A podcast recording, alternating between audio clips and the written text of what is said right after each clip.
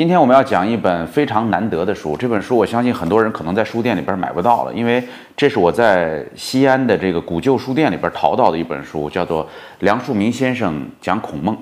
呃，跟这本书非常有缘。前两天我在东京和这个朱浩东先生聊天的时候，朱浩东先生见过梁漱溟先生，在一九八六年的时候，一九八六年中国文化书院成立的时候，一月一号那天是在外交学院。 然后朱浩东先生当时是北大的研究生，跟着他的导师周一良先生去现场参加。呃，正当大家都坐在那儿准备开会的时候，突然人群开始喧哗，然后从那个呃门外边很远的地方就走过来老人家梁漱溟先生。呃，因为梁漱溟先生解放以后很快就被打倒了，然后跟毛主席拍桌子哈，后来就被很早就打倒了，反右以前就打倒了。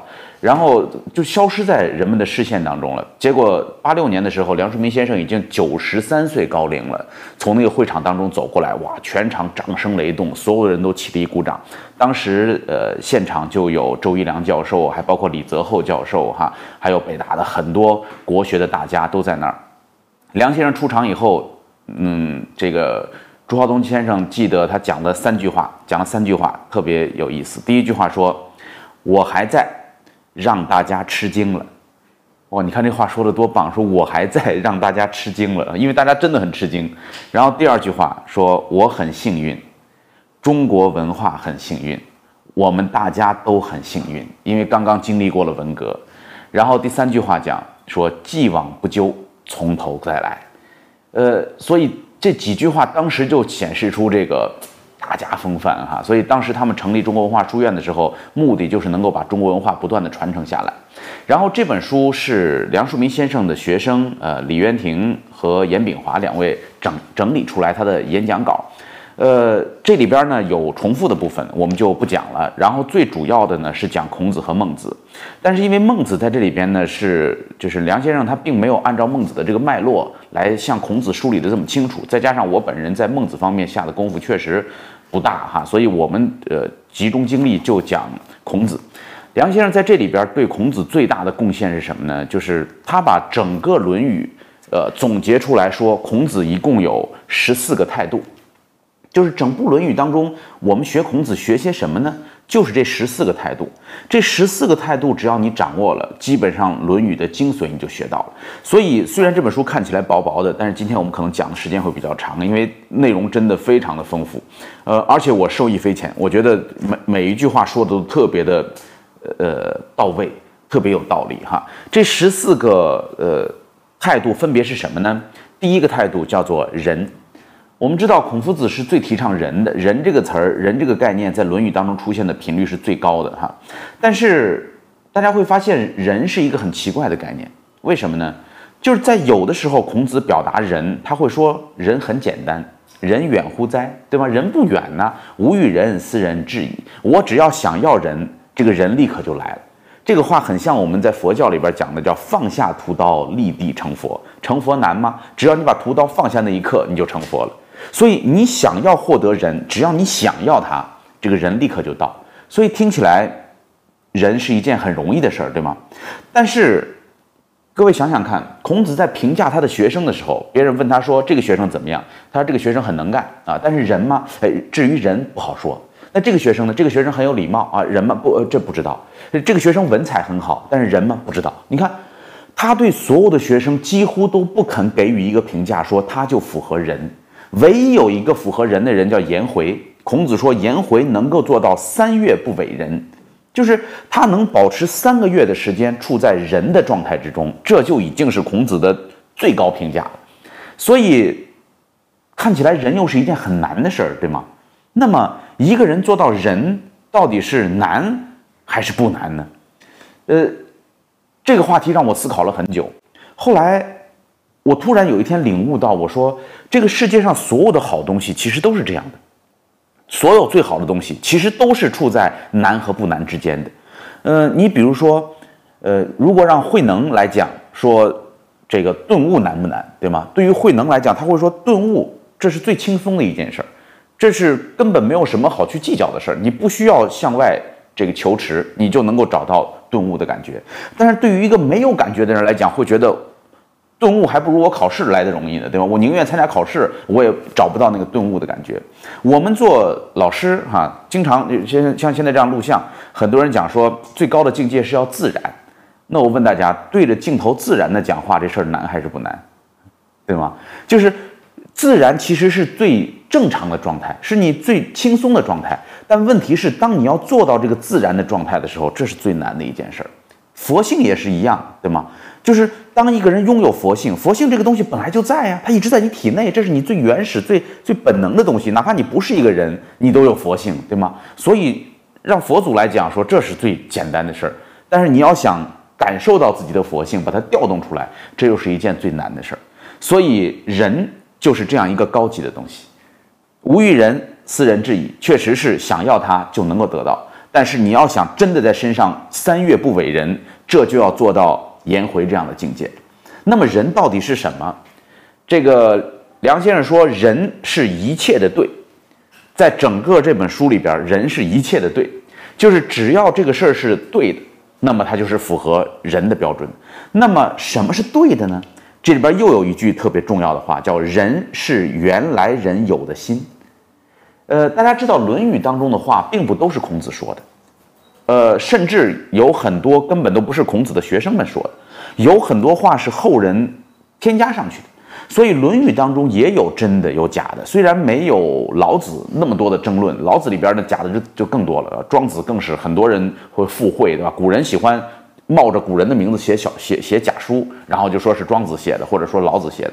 这个孔子当中呢，就是我们说《论语》当中也有很多这样的东西。梁先生说，怎么分辨一个东西到底是真的《论语》当中的部分，还是后人附会上去的假东西呢？很简单的一点，就是这句话跟你说的是不是真真切切的一个自自然然、活活泼泼的一个人的状态，还是牵强附会的，让你觉得特别别扭、特别板起面孔跟你说话的感觉。OK， 所以，呃。人就是原来人所有的心，一个人所能够有的最正常的状态。你比如说，呃，有一段最也最有故事性的一段情节哈，就是宰我问三年之丧。宰我呢，就是也叫宰予哈，他是孔子的一个学生。这个大家都知道，宰予昼寝这一段，就宰予白天的时候睡觉啊，白天听着课突然睡着了，然后这个孔子就跑来骂他。说这个朽木不可雕也，粪土之墙不可污也。这段骂人最凶的这段话，就是骂这个宰予的。这个宰予呢，有一天又跑来问孔子，说：“老师啊，这父母死了，为什么要守孝三年？说三年一过，这个粮食都换新的了，对吗？咱得咱得干事业，咱创业呢，咱不能够一天到晚守丧啊，什么事都不干，社会都停滞了。你看，各位，我相信大家也很奇怪哈、啊，说为什么古人讲守孝要守三年？”这个孔子这时候回答他，孔子没有板起面孔来教训他。你发现孔子不会跟他讲这些大道理，说周公之礼啊什么的没有。孔子说，呃，三年的时间里边，你你心里边会觉得难过哈、啊，因为子生三年，父母才能要抱你三年，然后子生三年上时时可免于父母之怀，就是你你生下来三岁，父母才可以不抱你。在这之前，父母天天要抱着你，所以父母走了以后，通常人呢、啊、有三年的时间，吃东西也吃不下，穿好看的衣服也没劲儿，他没有这个心情去享受这些东西。所以，如果你觉得吃东西、吃好吃的、穿好看的衣服，呃，去挣钱，你的心安的话，你就可以去做。然后宰予说：“我我心安呢、啊，没有什么不安的。”孔子说：“那你如果安的话，你就去做就好了。”你看，孔子并没有骂他，说你怎么怎么样。然后后来宰予出去，孔子才感叹了一句，说：“哎，这个宰予啊，这何其不仁呢、啊！这个就是不仁，为什么呢？他没有一个普通的、正常的人所应该拥有的那种柔嫩的心。那你说宰予是不是一个正常的人呢？是，他是一个正常的人。他的心在生活的打磨过程当中变得麻木了，他的心逐渐的变得不仁了。各位听过一个词儿吗？叫麻木不仁。”就是当我们的心逐渐的变得又冷又又硬又冷的时候，我们就脱离了那个人的状态。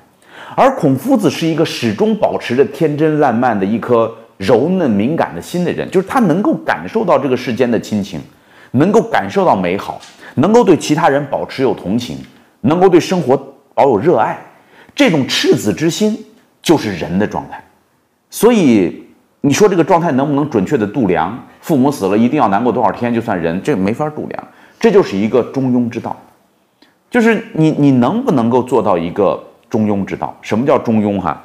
中庸的这一头是兽性，兽性就全是本能，做任何事只靠本能来做，没有任何别的想法，没有大脑皮质层，对吧？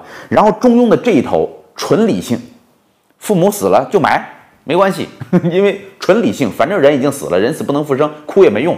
OK， 所以你发现，当你修炼到你的内心坚硬到像曹操一样的时候，你可以杀人，对吧？你可以为了权力做各种各样的事儿的时候，好了，这到了这个极端。但是如果你根本没有修炼，你像野兽一样，难过就哭，然后这个这个这个饿了就吃，然后有有什么事儿能救命就做，对吧？你你又到了另外一个极端，而这两个的中间。就是我们说的中庸之道，中庸之道就是人，就是你能够做到一个合适的、活泼的、自然的状态。呃，那有人讲说这太难掌握了，不难掌握，不难掌握。王阳明给了我们一个建议，就是你的良知，你的良知是能够感受到这件事到底是好还是不好的。嗯，我希望大家可以去体会一下，就是当你做了一件事儿，其实不那么合适的时候，就算你有无数个理由告诉自己这是可以做的。你的内心会觉得不安，这种不安的感觉就说明你还有人存在，而如果你内心没有这份不安了，那么对不起，你离人已经很远了。OK， 呃，我们在讲那本《人性中的善良天使》的时候，曾经提到过这个实验，对吗？就是在最后一个阶段，西方人用一个心理学的实验告诉我们，每个人内心其实是可以分辨善恶的。他虽然嘴上可以有很多的狡辩。可以有很多的装饰，但是他内心是知道这件事是对还是不对的，这就是人的状态。所以在呃这里边呢，有几句话是非常重要的哈，比如说为人者能好人，能恶人，就是一个人的人，一个有有人的一个人心存在的一个人，他能够表达对别人的喜好，他能够真心的随喜大家，他能够真的为大家感到高兴，同时遇到不好的状况，他也可以指出来。他是可以真的表达自己的愤怒的。孔子最讨厌的一种人叫做呃乡愿。什么叫乡愿？就是树叶子掉到头上都害怕把头打烂的那种人，就遇到任何事唯恐避之不及。乡愿呢叫做得之贼也，这是孔夫子讲了，乡愿得之贼也。最典型的乡愿就是你们看那个雍正王朝里边的八王爷，他被称作八贤王，对吗？然后他到处对人都特别好，他永远都表示自己特别的亲和啊，又又善良啊，然后、呃、识大局啊。但是实际上他骨子里边是没有人的这个境界的，所以为人者能好人，能恶人。然后第二个叫做求人而得人，又何怨？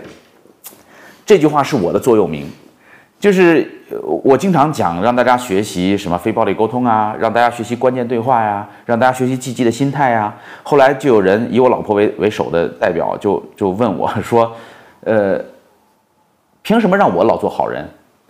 你为什么让别人都欺负我、啊？让我整天学这个学那个，让我都变得这么好，然后他们想怎么样就怎么样，那我不是吃亏了吗？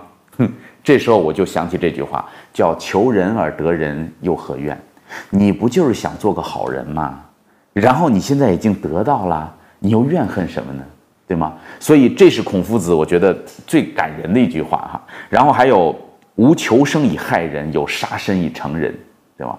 这是孔夫子对人的那种喜爱，所以他会说，我我不会为了求生去伤害别人，然后我会杀身以成仁，这是那种大丈夫的气概。所以孟子实际上继承了孔子这一条体系。就是那种大丈夫体气概的那种体系，杀身成仁的这种这种感觉哈。这个，呃，梁先生在这本书里边给我启发很大的一个地方，他提出了一个概念叫做找。什么叫找呢？就是如果你拥有原本活泼的生活的本质所在的话，你是不需要向外找的。你每天只要生活在当下，好好的开心的处理眼下所要处理的事儿就够了。而如果一个人不在人的状态，他会到处毛毛，心里边毛毛躁躁，他会觉得这个事儿我应该去弄一下，那个事儿我应该去弄一下。你发现这个人永远不淡定从容，所以这种找的状态，向外找的状态是脱离了人的状态。而一个人能够做到不找，这就是人。所以这里边有一句最经典的孔子的原话：“不仁者，不可以长处约，也不可以长处乐。”呃，什么意思呢？就是一个保持着不找的状态的人，一个人能够永远开心的活在当下，永远行所当行，做自己该做的事情，哈、啊，这种人，他是可以长期贫穷的，长期贫穷对他没影响，他照样能够高高兴兴的每天过日子，啊，每天男耕女织，这没没钱这么生活可以没问题，甚至在监狱里边每天这么高高兴兴的生活都能做得到，这就是仁者，他也可以长处乐。像郭子仪啊，七子八婿全部都封侯拜相，特别有钱，哇，就特别牛，对吧？但是每一代每一代都生活得很安乐，因为他能够驾驭这份成功，他能够在这种富裕的环境当中开心的生活，这叫做做仁者，既可以长处约，也可以长处乐。不仁的人呢，你知道吗？就是一个内心当中永远焦躁，永远不活在当下，永远在找的那么一个人。他既不可以长处约，也不可以长处乐。你让他穷，穷的时间长了，好吗？他他为非作歹，他敢去抢劫，对吗？因为他要搏一把。你让他有钱，他一有钱，他去赌博，他去吸毒，他觉得我已经有钱了，我可以造了。所以大家见过那些让人讨厌的那些。那些大老板们，对吧？他会特别奇怪的欺负人，对吧？这就是既不可以长处约，也不可以长处乐。中国古代有个大富豪叫石崇，对吧？石崇夸父，哇，夸得要命，最后惹来杀身之祸，然后整个全家都被干掉，因为他整天喜欢炫耀，然后喜欢用这个方法来欺负人、得罪人，对吗？所以你会发现说，这个一个人是否具有人的状态，其实对你整个人生的快乐是有着非常大的影响的，所以人的这一部分呢，你会发现它非常的有用，就是它，你每天只要想到我是不是处在人的状态，其实就是我们在正念的奇迹里边讲到的，你是不是能够时时刻刻的活在当下，不要向外找。叶曼先生讲座，我听叶曼先生一百多岁的老先生讲课哈，他他说到这个呃。经常会引用的一句话是古代的一个对联，呃，叫做“君子居安以四命，小人行险而侥幸”。你看，君子居安以四命，我每天努力做眼下该做的事儿，对吗？我把我手下一件一件的事儿做好 ，OK。然后至于未来会怎么样，那是命运的事儿，咱不管。但是我努力做好我该做的事儿，这就是君子的做法。小人行险而侥幸，一天到晚都在想说我能不能想办法这个折腾点什么东西，我能不能想办法把把这个人害一下，能不能想办法从那儿抄个近道 OK， 然后做很多这种类似于莆田医院这样的事儿，对吗？他他总是他来得快啊，他能够快速的改变生活的命运呢、啊、但你会发现天道轮回啊，这种东西叫做报应不爽哈，到最后一定会找上门来。所以第一个境界，第一个态度叫人，我们在这个态度用的呃篇章篇幅比较大，因为它的确很重要。第二个态度，我最喜欢的叫做乐。这个梁漱溟先生讲说，乐是孔夫子最重要的一个态度。为什么呢？大家知道，呃，《论语》当中有一章叫乡，呃，叫做乡党。乡党这一章呢，有的老师写书啊，我看他说乡党这一章你可以忽略过去不看了。为什么呢？因为乡党里边记录的都是孔子的日常生活、日常起居啊，他怎么接待人，怎么跟人说话，见皇帝什么样，然后见底下的人什么样，对吧？然后这个马厩里边失火了，怎么处理，都是这些很普通的日常小事儿。呃，所以呢，你们不看也没关系，你把前后的这这其他几章看完就行了。但是当我把《论语》，我一开始也是相信这个的，后来我把《论语》看了很多遍以后，我发现乡党这一章最重要。为什么呢？乡党这一章体现了孔夫子到底是怎么样自己生活的，所以在这里边有一句话我觉得印象特别深，他说子于是日哭则不歌。呃，有时候咱们新闻上经常会听到很多难过的消息，我就偶尔会发微信，我就会用这句话，我说子于是日哭则不歌，就是孔子如果在今天哭了，孔子如果今天参加了葬礼难过了，他这一天都不会唱歌。你看，这也是人的状态，因为他这一天确实心里边不舒服，他有着自己的哀伤存在。OK， 呃，但这句话给我们另外一个启示是什么呢？就是孔子不哭的时候，他天天唱歌，所以子于是日哭则不歌。就这个老头基本上一天到晚嘴里边哼着歌，嗯，《诗经》三百篇他都会，你想想看，他全会唱，所以他一天到晚哼着歌到处走，就像我们现在吹着口哨到处走路一样。他每天乐乐呵呵的一个人，特别开心的一个人。但你去研究孔子的这个人生经历，你发现他的人生不足以开心呐，因为他并没有特别的成功，对吧？这当官当的也不顺，然后流亡了那么多年，到处流浪跑，这儿也不要他，那儿也不要他，还有很多人要他的命，差点把他就杀了。然后困在这个。就是孔子困在陈蔡这阶段，饿都快饿死了。从者病莫能兴啊，大家都饿得起不来了。但是孔子依然弹琴，哎，跟大家唱歌，他怎么就能够这么高兴呢？对吗？而且孔子夸赞颜回也是说，颜回最大的能力就是开心，居陋巷，人也不堪其忧，回也不改其乐，这很重要。所以宋儒啊，宋明理学家他们在考学生的时候就经常就问说，孰为孔颜之乐？孔子跟颜回的乐到底是什么？这俩人到底乐什么呢？你能答上来这个，我就录取你；答不上来，对不起，不行。所以，我们现在很多人认为乐是得到了自己想要的目标。各位，得到自己想要的目标才乐，这是非常低水平、低层次的快乐，而且这种快乐根本维持不了多长时间。你还记得你第一次买车吗？还记得你第一次买房吗？还记得你第一次装修房子吗？还记得你第一次结婚吗？对吧？所有的这些快乐的事儿，就在那一瞬间快乐过，很快你就发现说，哦，其实也就那么回事儿。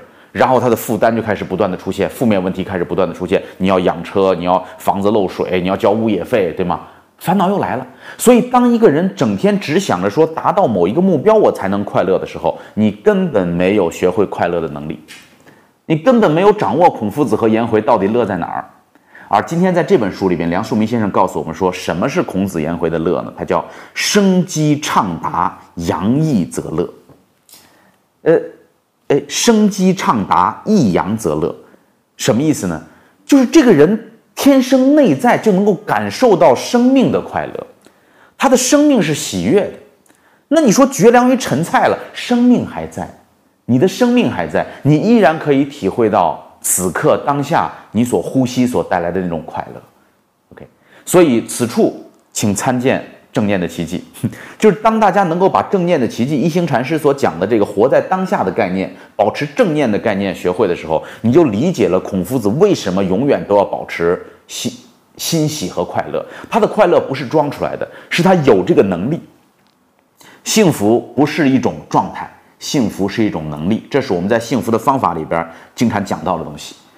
梁漱溟先生从年轻的时候就开始追求苦和乐的解决问题，因为他们也算是富家子弟哈，就是才有空闲去想这些问题。然后他找了特别多的宗教，他发现所有的宗教解决这个乐的问题都不对，都不究竟。然后最后他认为有一家能够解决乐的问题是佛家。佛家其实是不是一个宗教两说，这个咱们不一定哈。他说佛家是能够解决苦乐的问题的，为什么呢？因为佛家的办法是取消掉这个问题。什么叫取消掉这个问题？空的。什么叫做我？我是空的，自性空的，没有什么东西是能够独立于别人而存在的，这叫做空，叫做法无自性。对吗？所以你执着一个没有自信的东西，你说这事儿奇怪不奇怪？你为什么要为一个空的东西在那难过、在那生气呢？所以佛教的方法是取消这个问题，所以没有苦的问题了。你要把佛性参透了，没有苦的问题了。但是梁漱溟先生说，这个要求真的是挺高的，因为你让一个人真的能够放弃自己的自我，让一个人能够真的证悟到空性，知道自己不存在，这是一件很难的事儿。而孔子所走的方法是，这不成问题，这个问题是有，但这个其实可以不成问题。为什么呢？只要你根据现在所发生的每一件事儿，该怎么应付就怎么应付，不加一点意思进去。这是原话，叫不加一点意思进去。什么叫不加一点意思进去？就是你不要人为的给自己制造更多的烦恼、痛苦和妄念。这个。王阳明当然是这里边的高手了哈。王阳明说，这个孩子生病了，父母难过，这一定是对的，对吗？这个是生机畅达的，因为人之常情，父母孩子生病了，父母会难过，这也是人之常情。但是，假如你忧思过度，以至于连事儿都干不了了，忧思过度以至于伤害自己的身体，各位，这就是你心中存了私意。什么叫存了私意？就是你为自己在难过的过多了，你觉得自己受到了伤害，你自你觉得自己受到了剥夺。所以，当这一点意思加进去，当这一点私意加进去的时候，你发现人们就容易滥情。就容易把一个事儿哭的呀、难过的呀，你们看电视就能看到很多这样的场景。咱们的电视现在不是唱歌就是哭，对吗？你去看那些哭的那些电视，他就把一个感情哭到泛滥。但是同样的情况，各位你们去看看地震哈，就是有的国家和地区遭遇了地震，当地人民的那个反应没有我们想象的那么强烈。因为人家能够把这个痛苦控制在一个合适的度，人之常情表达出来了就够了，但是不要让这个私意泛滥。私意只要一泛滥，你发现你就找了，你就离开了当下所在的这个人的状态了，你就失去了乐的能力了。OK， 所以当你知道了孔子最重要的一个态度是乐的时候，你就理解为什么孔子讲君子坦荡荡，小人长戚戚。即便是在经历文化大革命这种事儿的时候，依然有知识分子会把这个事儿叫做此时正是修炼时。当你认为此时被批斗，这只是正是修炼的这个时候的时候，你发现你就能够更加容易接受这个现状，并且能够开心的去体会自己的呼吸，体会自己的走路，体会自己不断修炼成长的这个过程。但如果你认为这一切都是胡扯的，这这痛苦就是痛苦，这事儿是没法改变的，那说明你根本就没有找到自己内心所应该拥有的那个自我，做主的那个人根本不是你，而是外在的事物，对吗？所以回到这儿，禅宗讲的主人翁何在就在这儿。OK， 孔子讲的三达德，第一个叫仁者不忧。你看什么是忧？忧就是找，忧就是不断的着急、难受，心里边猫抓一样的那种痛苦。仁者不忧。什么叫仁者不忧？一个人他内心当中想的都是，哎，我怎么把眼下这事儿处理好？我怎么能够帮大家？我怎么能够替别人着想，对吗？怎么能够为让这个世界更好？这时候你发现他的私意了无。我们讲那个干法的时候，很多人特别喜欢这句话哈，叫做私心了无。其实稻盛和夫也好，王阳明也好，其实都是孔子的继承衣钵的人，他们都是从这条支脉下来的。所以，当你私心了无的时候，你有什么好难过的呢？你有什么好着急的呢？这个特蕾莎修女在这个弹尽粮绝的时候，什么都没有了，然后所有人都说修女咱们怎么办，对吧？她说祈祷，呵呵，就是你只要祈祷就好了，因为这事不归你管，好好祈祷，上帝自有安排，对吗？这就是仁者不忧的状态。我我跟大家讲过，我在东北采访过一个从韩国到中国来照顾脑瘫儿童的一个女士，她照顾了一百多个，有现在大概有两百多个脑瘫的儿童。咱们想想看，照顾一个正常的孩子，我们都觉得哭爹叫娘的喊累，对吗？但是人家照顾了两百多个脑瘫儿童，我跟这个女士聊天，我觉得好开心，就人家从头到尾开开心心的，没有我们预想的那那些眼泪。我们老想着把人说哭了，人家根本不哭，人家高高兴兴的，人家说这孩子们很可爱。仁者不忧。 OK， 所以仁和乐之间是有着非常密切的联系的。 OK， 因此当你能够做到孔子的这个境界啊，该哭就哭，该歌就歌，该唱歌的时候唱歌，该哭的时候哭，这就是作为一个人本来所应该拥有的状态。OK， 所以把那个私心去掉，你的痛苦就不会泛滥，痛苦不泛滥，人生的生机畅达，其实是可以感受到每一刻、无时无刻的快乐的。OK， 这是第二个态度哈。呃，我希望大家能够静下来，呼吸一下，体会一下这种作为一个人本身所拥有的快乐啊。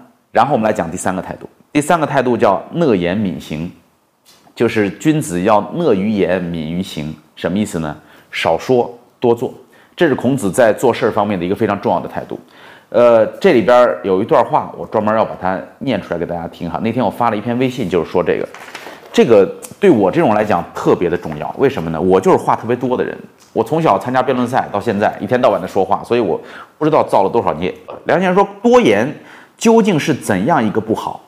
我们本可以用几层意思去讲，但归根则孔子的意思是恐人陷于不仁。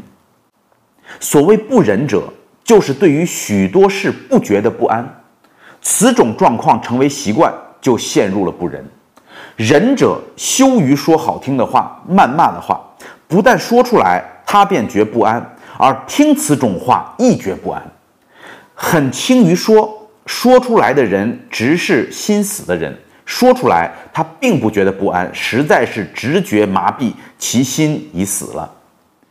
哼，这话什么意思呢？就是一个人要要说话呀，你正常说点正常话，你说点正常人能够接受的这种道理，这都行，对吧？讲点实实在在的事儿，但是你你不能经常讲一些令人特别肉麻的东西，明明是不符合常情的东西，你要去讲它，这就是大家会觉得 恶心的地方，所以梁先生在这里边举的例子是民国时期的例子，说这人抗日战争以后跟大家讲说，那时候我真想赴汤蹈火呀，我我真想为为为大家两肋插刀啊，但实际上他做的事儿根本跟这个是不一样的，所以听的人就觉得已经受不了了，这个人竟然能够说得出口，这就叫做受不了。OK， 所以孔夫子害怕大家变成这样的人，所以孔子经常讲一句话叫巧言令色，鲜矣仁。 就是一个人如果说话，那个表情特别的谄媚，表情特别的丰富，啊，辞令特别的华丽，然后讲的忽悠特别厉害哈，这种人能够达到人的境界的人不多。OK， 我就特别怕自己成为这样的人，所以我现在讲的东西我要很慎重，我要保证这讲的东西有出处，所以少说一点，多做一点啊，这很重要。所以这个《论语》当中说。 君子耻其言而过其行，对吧？这个就我们翻译成一个成语叫“言过其实”，或者你可以把它叫做“言过其行”，就是你说的比你做的要多得多，这是非常让君子觉得丢脸的一件事儿。然后“言之不出，耻攻之不殆也”，就是你你为什么不说呢？我害怕我说了以后做不到啊，对吗？所以叶曼先生讲说，人前做不到的事儿不说，人前说不得的事儿不做。 你看，哎，这大白话听起来多舒服。人前做不到的事儿，别说，别瞎吹，别承诺。轻诺者必寡信，对吗？人前说不得的事儿，别做。哼，凡是这事儿你在大家面前不能讲的，你最好就别做。OK， 这就是孔子讲的第三个非常重要的态度，就是讷言敏行。其实你看，他也是在当下。一个人少说话，多做事儿，是不是就是在做当下的事儿？他是不是也是不找啊？ 所以“找”这个字儿，在这本书里边是一个非常重要的关键字儿。不找，努力做好当下的事儿。所以力行近乎仁。如果您需要座右铭的话，可以把这句留下来，哈，叫“力行近乎仁”。一个人只要闷头苦干，就接近人的状态。那天我们在微信里边发过一个说，呃，这个世界从来不不会辜负一个默默努力的人。 就是如果一个人能够做到我默默的不断努力，这个世界是不会辜负你的。OK， 所以好好做一个讷言敏行的人吧，这是第三个态度哈。第四个态度叫看自己。什么叫看自己呢？我每次讲课讲领导力的课，讲完以后呢，就有很多学生跑过来跟我分享，说：“樊老师，您这课讲得特别好。”我说：“怎么了？”他说：“我们老板要听一下就好了。” 他说：“樊老师，您这课讲得特别好。哎呀，我我应该把我们的手下叫来让他听一下，真是的，太可惜了。”你发现吗？ 就是人们在听完一个课以后，听到这些道理觉得很好，这些方法觉得很好的时候，他的第一反应是为什么不让他学一下？人们老喜欢让别人学一下，各位。所以为了解决这个问题呢，我在《论语》当中找到一句话跟大家讲，我说孔夫子说呀：“古之学者为己，今之学者为人。”就是过去的学者，孔夫子嘴里说过去的学者都是他所崇敬的好的学者哈。过去的学者学东西是为自己学的。 他学一个东西是为了改变自己，他要用在自己身上下功夫的，这叫古之学者为己。现在的学者不行，为什么呢？说这届学者不行，原原因是什么呢？他学东西他为别人，他学一个他说你为什么没做到？哎，这事儿你怎么没做到？你看，当你学完任何一个东西，你就变成一个探照灯的时候，你就拿这个东西不断的照别人，你说他应该学，他应该学的时候，我告诉你，你会变得特别的痛苦，你甚至会怀疑学习这个东西到底有没有用。 因为你说，你看人家不学，人家比我混得还好呢，你管他呢？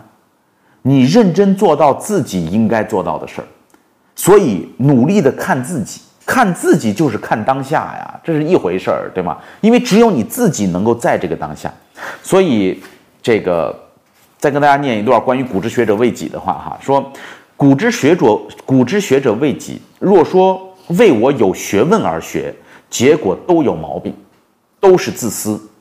其实未己者，完全是一个兴趣，或是为我当下的一个好奇心而学，此则无病也。未己与为人的区别，也就是一个不自私与自私的区别。为己者，就是我以忘形，为我怜悯人而帮他，行了便完事；为人则行了还未完，因为为人则所行是手段，而目的则在他处。梁先生这话说得好吗？你看哈，什么叫为己？我帮你的忙，根本不是因为我要累积什么福报。根本不是为了我能够内心觉得啊好舒服，我今天帮了呃我我我我帮你做了什么样的事儿？不对，不对，我帮你纯粹是为了，因为我当下就要帮你。我作为一个人，我有着一个天然所在的这种这种心，我我看到别人受苦，我于心不忍，我帮一把就完了。所以这里边谁谁也不欠谁的，这才是为己的想法。而为人的想法是，你看我今天做好事了吧？哎，看到我们做了这么多很棒的事儿，你们应该感谢我吧？我是一个很牛的人 ，OK。当你这样去想这个问题的时候，你的负担就变重了，而且这件事本身的意义就消失了。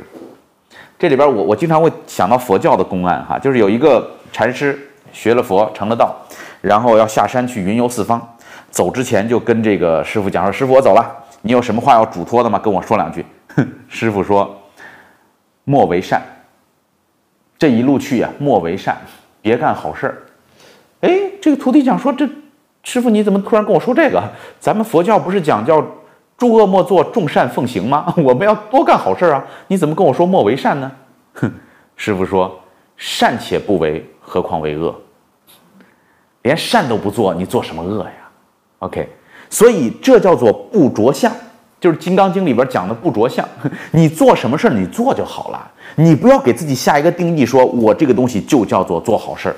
OK， 学习本身根本不是什么高尚的事儿，学习本身就是一个乐趣，就是让你的人生满足好奇心。你觉得，哎，我知道的事儿越来越多了，很开心，这是对你最大的好处。所以，古之学者为己，今之学者为人，这是孔子为自己的一个非常重要的支柱。同样还有另外一句话讲看自己的，就是君子求诸己，小人求诸人。我一直认为这句话是孔子《论语》当中的，呃，他说吾道一以贯之，对吧？孔子跟这个曾子讲说吾道一以贯之，我的道呢其实就是一回事儿。曾子说诺，然后孔孔子就走了，孔子没说原因。这个是《论语》当中唯一一段有点像禅宗的地方，就是他没有说答案。孔子在其他的地方都把答案说得很清楚，就这个地方没有说答案。结果旁边的人就问曾子，门人就问曾子说：“何谓也？”说那一以贯之的一是什么呀？曾子说：“嗨，中恕而已。中中恕，中是中心，恕是如心。你能够做到中和恕，你就算是孔子说的一以贯之的一了。”后来我觉得这个话不对呀、啊，因为中和恕首先它是两件事啊，对吧？它不是一件事儿。而且最重要的是，中和恕都是外在的表现，都是我们做事的方法、原则，对吗？这不是一个核心的东西啊，所以这怎么会是一以贯之的一呢？然后后来我看了很多别人写的书，我发现，哎，大家跟我意见一样，很多人都认为说这个呃这个一以贯之的一并不是中恕，说曾子讲错了。那么曾子为什么会讲错呢？呃，我们猜一下，大概两个原因。第一个原因是因为曾子这个人比较笨。大家别觉得我说这话唐突哈、啊，这是孔子讲的。孔子说：“森也鲁，曾参这个人呢、啊，笨笨的啊。”所以曾子的领悟力本身不高，所以他领悟到了中和术而已，这是一种可能。另外一种可能呢是，问这个话的人是曾子的学生，更年轻的年轻人，所以曾子跟这些年轻人讲说：“像你们这个境界，说多了你也听不懂，做到中恕就可以了。”这也是一种解释，对吗？所以基本上大家认为中恕不是孔子一以贯之的一。那我也在找，我在这《论语》当中，我觉得琢磨，我说到底什么是一呢？后来我发现最核心这句话就是“君子求诸己，小人求诸人”。君子有任何问题、任何状况，都会在自己身上找原因、找答案、找解决方法。小人有任何问题、任何状况，都会在别人身上找原因、找答案、找解决方法，整天指责别人而不去改变自己。OK， 所以你看孔夫子做的所有的事儿，就是比如说穷则独善其身，达则兼济天下。哎，是不是君子求诸己，对吗？这个下学而上达，对吗？君子求诸己。邦有道则仕，邦无道卷而怀之可也。哎，国家好的时候我出来当官，国家不好的时候我把自己卷起来在家里边修炼。你看，不怨天不尤人，这是孔子的所有的原则。你发现他都是在做看自己的事儿。所以，当你能够做到君子求诸己，小人求诸人这一件事的时候，你发现你生活中的烦恼真的少了很多，你没有那么多好去计较评论的事儿。这个子贡啊，子贡总给孔子提供反面案例，特别有意思。子贡有一次跑来问孔子说：“那个谁谁谁怎么怎么样，那个谁谁谁怎么讲？”这这老老叫子贡爱方人，什么意思呢？就子贡喜欢评论别人，子贡整天喜欢评论这个评论那个。这事儿被孔子知道了以后，孔子说：“嗨。”说这个子贡真行，有这闲工夫，对吧？孔子评论了一句话，叫“夫我则不暇呀”。这句话其实说的很重大，“夫我则不暇”什么意思？至于我呀，我就没这功夫。孔子没功夫去评论别人，而各位，我们想想看，我们平常在生活中拿了大量的时间在评论别人，我们拿了大量的时间在评论各种跟我们无关的、我们根本操控不了的事儿。OK。事实上就是，如果你能够这个世界上多一些孔夫子这样的人的话，我们大家努力的把自己该做的事儿做好 ，OK， 这个世界就会变得更好。所以孔子的第四个观点、第四个态度叫看自己。第五个、第六个和第四个其实几乎是连续起来一致的。第五个叫看当下，为什么呢？心就在当下呀，看当下就是盯住你的心。所以你看，孔子说。出门如见大宾，使民如成大计，什么意思啊？就是当你出门的时候，你始终仿佛都在要去接见那些很重要的人一样，时时刻刻保持你的心在这儿。那跟他形成鲜明对比的，就是我们说有一种人叫心不在焉。各位有没有见过心不在焉的人？就是我，我从机场出来，迎面走过来一个人，提着个箱子走到我面前，我会感觉到他压根儿就没看见我。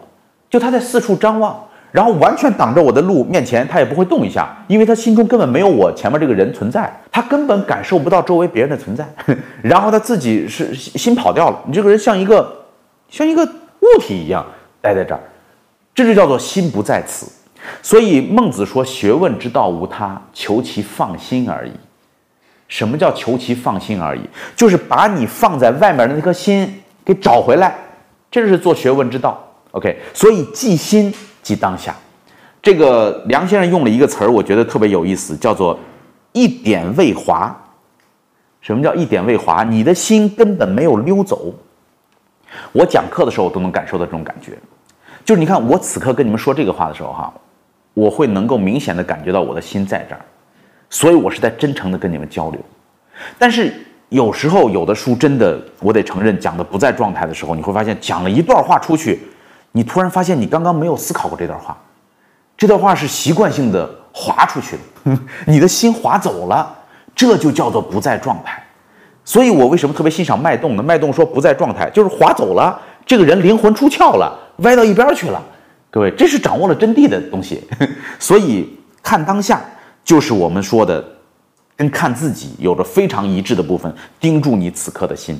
所以孔夫子讲思不出其位，君子思不出其位，君子只做自己该做的事儿。但是有人会反驳说：“那那这不对，因为《论语》当中还有一句话叫‘人无远虑，必有近忧’啊，对吗？那‘人无远虑，必有近忧’不就是思考未来的事儿吗？你注意哦，我在为未来的事思考，这也是我此刻的工作。我此刻需要为未来的事思考，我就在认真的思考这件事儿。这其实是在当下的状态。”各位搞清楚，不意味着我在当下就根本不考虑明天的事儿、后天的事儿，连安排我都不看，日程表都不看。看日程表的时候，你就认认真真的看日程表，你就来排；而不要看日程表的时候，心猿意马，开始滑到那个时候说：“哎呀，那我那天该吃什么饭呢？哎呀，那万一他不来怎么办？我该多心烦呢？”你为这些事儿烦心，为这些事儿手舞足蹈，为这些事儿发狂，对不起，那个就叫做妄念。但你为这个事儿谋划，你在努力的做自己此刻该做的事儿，这就叫做活在当下，这就是区别。 OK， 所以思不出其位，这个孔夫子还讲说思无邪，对吧？叫诗三百，一言以蔽之，思无邪，什么意思呢？就是不想那么乱七八糟的事儿，就是感受这桃花的美好，就是感受这参差荇菜的美好，就是感受男欢女爱的美好。我我喜欢这姑娘，这美好可以思无邪。呃，所以梁先生讲说，孔子。 实则是小孩子与老实人的生活耳，就如果你能够真的做到小孩子和老实人的状态，你就生活在了孔子这个干干净净、看自己、看当下的状态。OK， 这是我们说第五个哈，第六个叫做反宗教。孔子是反宗教的，所以我相信，如果人说孔子是孔教的话，孔子可能会不高兴哈。这个梁先生说孔子是反宗教的，为什么呢？这个。 最有名的就是子路来问孔子说如何是鬼，怎么样侍奉鬼？孔子说未能是人焉能是鬼啊！你人都没没弄好，你学弄什么鬼啊？然后后来子这个子路不死心又来说这个嗯、呃，敢问死是如何？问死是怎么回事？孔子说未知生焉知死？你生还没有好好学会呢，你学什么死？对吧？就就不跟他说。 然后在《孔子家语》里边有一段呢，就是这个子贡跑来问孔子说：“你为什么从来都不说死以后的事呢？”孔子说：“这事儿不能说，为啥呢？说你看我把这盖子揭开，我说死了以后有人死了以后是有的 ，OK， 那么这个社会就会混乱，因为很多人会为了未来的事儿牺牲现在的事儿，他们会拿活人做祭品，对吧？然后又又恢复到生计的这个状态，这是不人道的，所以我不能说死后是有的。那那死后如果没呢？我如果说死后没有。” 那么很多人会把自己的父母，呃，这个死了以后就扔在道边不管了，因为反正孔子说死后都没了，所以这事儿我不能说啊，死后到底有还是没有不能说。然后这个子贡就问说，那那咱俩就咱俩对吧？你跟我说说呗，这个到底是有还是没有啊？孔子说，这个等你死了你就知道了，等你一死你就知道了。所以孔子死活也不说这个关于生死的事儿。 那么梁先生在这里边讲到了宗教的一个本质的东西哈，他说所有的宗教啊，全都是来自于人情志不安。什么叫情志不安？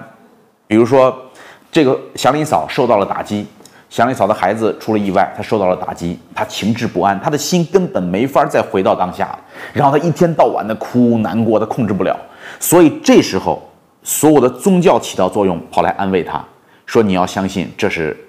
嗯，某一个神的安排，对吗？所以你你你要要能接受，因此很多心中有着大量的痛苦的人都去找宗教来做安慰、做依归。实际上呢，这就叫做一团私意，就是这里边是让你把这一团私意，把你所拥有的这套这些私心呢，无限的放大，然后找到一个寄托的地方。实际上，这个东西根本不是孔子所提倡的东西。孔子认为人的痛苦是自然的。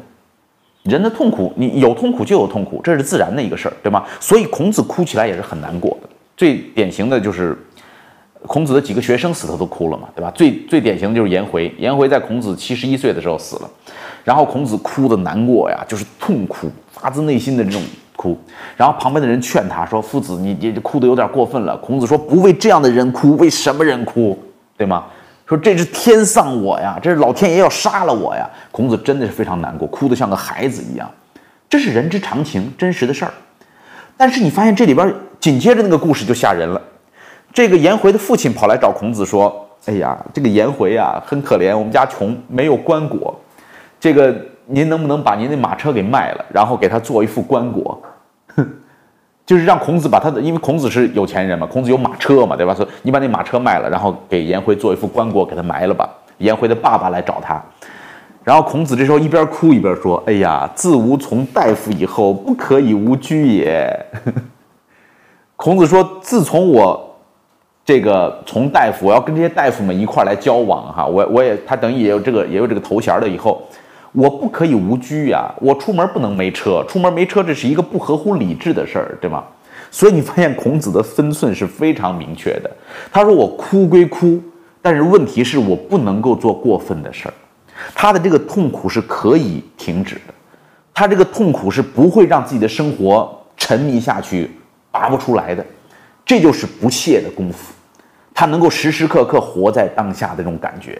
OK， 所以哭过，该做学问接着做学问，该乐接着乐，该该唱歌接着唱歌。作为一个人，你所拥有的那种生机畅达的感受又会回来。但是难过的那一刻也是真难过，而不是说把这个东西寄托给某一个神灵，然后这个事儿似乎就没有了。实际上是在逃避自己应该有的痛苦和难过。所以孔子并不靠神，并不靠宗教，并不靠许诺来生来给大家任何的帮助。孔子的办法就是不懈的修炼，好好的努力，让自己的人心在此，对吧？做到像颜回那样三月不伟人，你就很牛了。OK， 所以他这个路子真的是一个，为什么他是个伟人？就是他跟别人解决痛苦的方法都完全不一样，这是一个非常高级的手段。OK。分享知识是一种美德。当我们每一个人都在不断的分享知识给这个社会的时候，我们这个社会将会变得越来越好。所以，如果您喜欢这本书的内容，希望您可以点击右上角把它分享到您的朋友圈当中，或者给到您指定的某一个人都可以。您关心谁，就把知识分享给他。谢谢。读书点亮生活。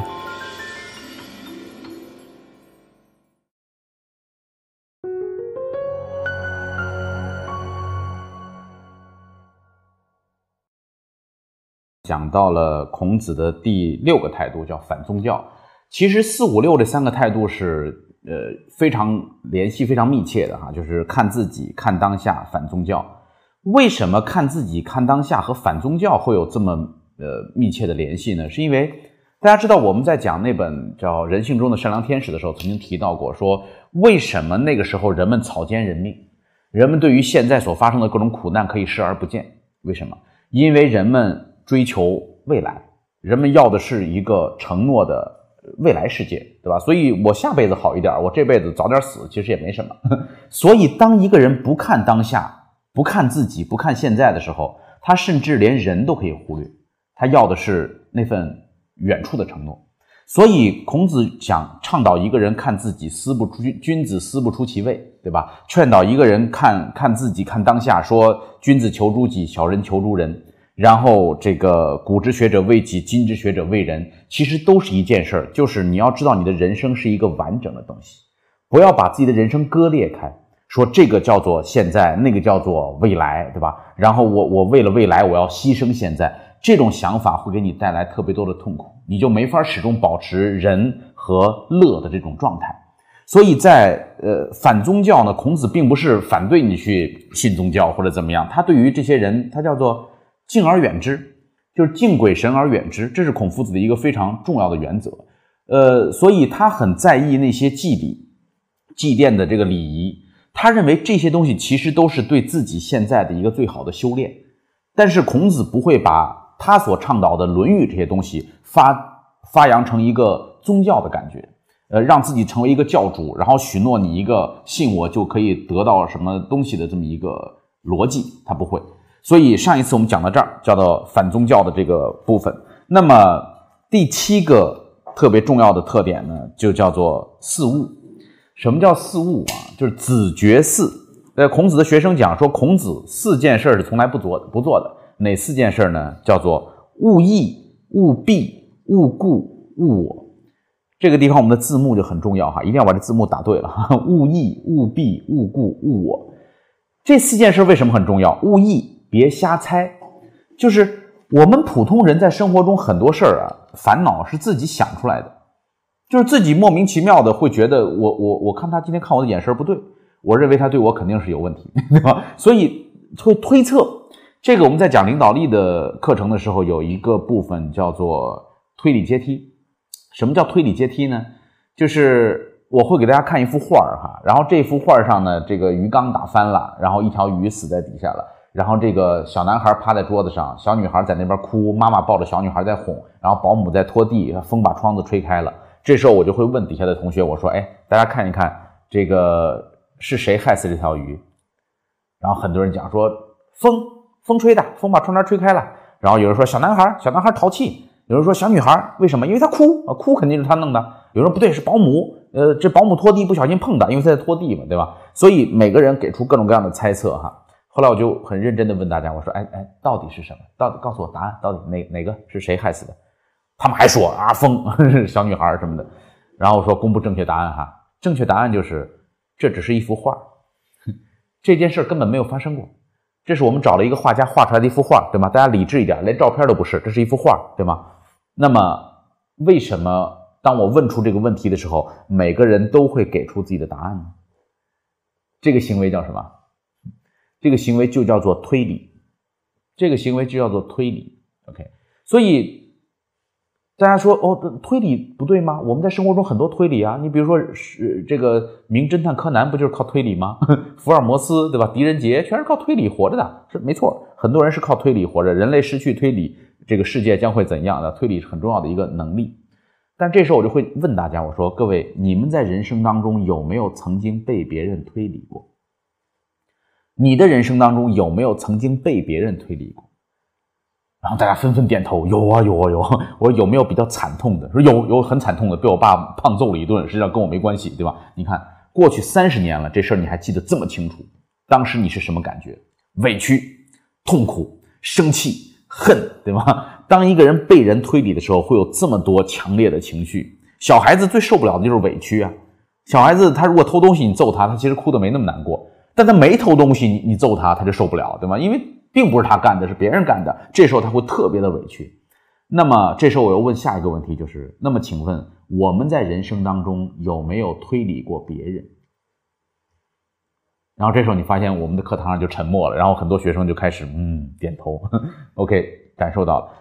我们有没有因为推理别人给别人造成过伤害的，对吗？生活中这样的事很多，所以勿议是第一条，别瞎猜。大家知道孔子在绝粮于陈蔡的时候，有一次他们不是轮流做饭吗？那么多徒弟都是大男人，对吧？大家轮流做饭，然后粮本来就不多了，就没什么米了。后来就有人过来跟孔子汇报，呃，我我我看见那个颜回偷吃，一边煮饭一边偷吃。孔子说：“你不可能，不可能，颜回不可能偷吃，这人的品性咱们知道，三月不违于人嘛，他不可能偷吃。”然后过了一会儿又来一个人说：“那个我我看见颜回偷吃了。”我。不可能，你瞎说。过了会儿子路来，子路说真的偷吃了，我我看见了。诶，孔子这就有点信了，说这不会吧。然后过了会儿颜回进来盛饭，他把颜回叫过来，他说回啊，你你今儿偷吃了吗？问颜回，颜回说没有啊。说那怎么大家说你说你偷吃呢？哦哦对，是这样，煮饭的时候啊，有一些米掉在外面了，然后他就颜回就把掉在地上那个米拿起来吃掉了，然后今天这个饭我就不吃了。颜回把没煮熟的饭掉在地上，当做了今天的主食给吃掉了，因为他煮饭把米不小心掉地上了，被别人看到了，说颜回偷吃。你看到吗？臆测有多么可怕，臆测会让颜回变成一个偷嘴的小孩。所以我们在生活中存在着大量的臆测。那昨天我在微信上看到一个特别好笑，呃，咱们有一个会员是一个众筹女王，中国众筹女王啊，做这种众筹发售做的最厉害的一个一个女孩子，然后也是我们的好朋友。她在网上讲，她说她有一天回到家，就昨天回到家，看到这个呃，她儿子啊叫当当，当当很小，小男孩大概三四岁，手工做了一个小王八，然后呢，她觉得挺好玩，挺好，挺挺好看啊。结果拿起来一看，发现那个王八身上全都写着她妈妈的名字。在王八的各个角落都写着他妈妈的名字，然后咱们这会员说这孩子真不像话，这么小会骂人了，然后就把那个当当找过来训他，说你怎么在王八上写妈妈名字呢？然后当当就很委屈快哭了，说我想把它做礼物送给妈妈，我不要送给爸爸，我专门留给妈妈的，所以在上面写上妈妈的名字。 OK， 你看孩子的心多么简单善良纯真哈，但是臆测是多么的可怕，就是我们如果看到这个东西，我们脑海当中就产生了大量的想法，就开始为自己委屈，为自己难过，然后生气，这个世界就乱了，这个世界真的会存在大量的烦恼。这个我们不能放开了讲，放开了讲简直太多了，你把所有的新闻拿出来看，这里边臆测的部分都会特别的多。当然不是说大家没有质疑和臆测的权利，这个是有的，但是不要用这种臆测给自己带来特别多的烦恼。在没有出事实结果之前，在我们没有得到结论以前，我们不需要那么调动自己的情绪。调动情绪就意味着找，调动情绪就意味着你不在当下，你脱离了人的那个状态。所以认真的回到此刻当下的状态，你发现这就叫人，而且你可以做到悟意，对吗？不要猜测。好，第二个叫务必，没有什么事必须怎么着达。所以很多人讲说言必信，行必果，对吗？言必信，行必果这个话呀，在孔子那儿是一个非常低的修为。孔子说这是不错的小人，一个小人人品还不错，他能够做到言必信，行必果。孔子自己根本就不做到言必信，行必果，为什么呢？因为事情是变化的呀，你为什么必须怎么怎么样呢？你为什么不能够通权达变呢？所以通权达变其实是孔子的一个非常重要的状态，就是我能够根据此刻的状态来调整我到底该怎么做。因此你读孟子，你会发现孟子说言不必信，行不必果。你看古人的话把我们都折腾疯了，对吗？孔子说言必信，行必果，坑坑哉小人也。这个孟子说言不必信，行不必果，所以孟子对孔子的理解是对的。当然务必还不光是这一层意思，就是有很多人有强人的意志，就是啊、呃，你知道伟人和独裁者的区别是什么吗？这个特别有意思哈。说伟人他做事的方法叫做我必须所以我能够，这个独裁者呢叫做我能够所以我必须。你看这两个词这么一换，你就发现这个希特勒和圣雄甘地就跃然纸上，就这两个人是完全不同的。就是一个圣人他说我必须要做到这件事儿，所以我想尽一切办法去努力的做到，尽人事听天命，看到他他朝着那个目标去不断的努力。而一个独裁者他说因为我手中有这个权利，所以我必须得这样做，这事儿我想怎么干我就怎么干，因为我说了算，强权政治，对吧？所以你发现务必也是孔子一个非常重要的做事的原则，叫务意、务必、务固。什么叫务固？不要固执己见。呃，有很多事儿在我们我们有很多人，就是尤其你你跟一些呃比如你跟北京的出租司机聊天哈，你就会发现你想说服他转变一个观念很难。我我有时候跟出租司机聊天，我就劝他们，我说你们也可以开滴滴啊，你们干嘛非得要弄这个？他不开那玩意儿没意思，他挣不着钱。我告诉你，你跟人都不认识，人不给你派活。你看，他认为你跟那些呃指挥部的人不认识，没人给你派活，他根本不愿意去了解那些新生事物，固执己见。而孔夫子你会发现，他是一个。他是一个会经常调整、学习、改变、进步的一个人。你比如说，有一个人叫澹台灭明，对吧？然后这人长得很难看，然后孔夫子呢就一直瞧不上他，就觉得这人长太难看了，看着不像个好人。但是后来发现澹台灭明是一个很棒的人，做了很多的事儿。然后，然后孔夫子就跟着当着当着很多人的面就承认说：“人不可貌相啊，说这个人呢、啊，你你真的不能够从表面上就来看他，在这件事上我是看错了。”比如说，大家听过孔子见老子，对吧？孔子见老子，老子就骂孔子，呃、说你你去耳之交气，把你身上的那些傲慢、骄慢的情绪都都拿掉。结果，呃，孔子出来以后浑身大汗，哇，他没有出来以后就大骂老子，他没有，他说，哎呀，他说这个鸟兽啊，我可以拿网子捕它，这个鱼呢，我可以拿这个竿这个钓它，对吧？呃，但是这个老子啊，其有龙也呀，说这个人是龙啊，你根本。抓不到他呀，这人太厉害了。你看他对于比他强的人，或者他对于在某一些方面比他强的人，他都能够真心的去学习，这是务固的状态。这一点延伸出去讲，跟我们每个人的幸福都有关系。为什么呢？一个固执己见的人就已经失去了幸福的能力。什么原因？是因为哈佛大学的教授做过一个研究，他说人们的幸福感跟什么相关？我们读书会的老会员应该都知道，跟好奇心相关。你心中拥有着好奇心，你对这个世界充满着好奇心，你想知道这个世界会发生什么变化，有哪些这个可以学习可以改进的地方，你的生活才有进步的空间，你才会感受到幸福。你看小孩子为什么那么幸福？他好奇，觉得什么事都好玩。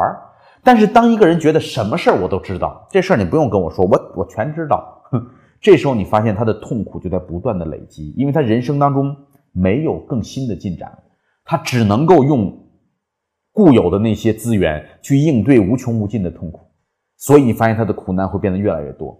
所以持续学习和改变就是勿固的思想。最后一条叫勿我，不要以自我为中心，做任何事都只会站在自己的角度考虑问题，根根根本感受不到别人看这个问题的感觉，对吗？那我我我们在领导力的课上经常会做这样一个游戏，那就是大家看我这样是顺时针还是逆时针转呢？顺时针吧，对吧？这样看上去顺时针啊，十十二点一点顺时针。但是当你转下来以后呢，你们可以跟着我转一下，转到这儿，然后把头伸出去看，嗯，逆时针了哦，对吧？所以这个转本身有没有变化呢？这个转本身没有变化，转的方向根本没有变，只不过是我看它的角度怎么样变了。第一次从下往上看，第二次从上往下看，就会得出截然不同的结论。所以很多时候我们跟别人发生矛盾、意见不合，根本不是这件事的问题，而是我们根本站在不同的角度上看这个问题。所以想想看，我们有时候跟孩子发生矛盾，因为什么？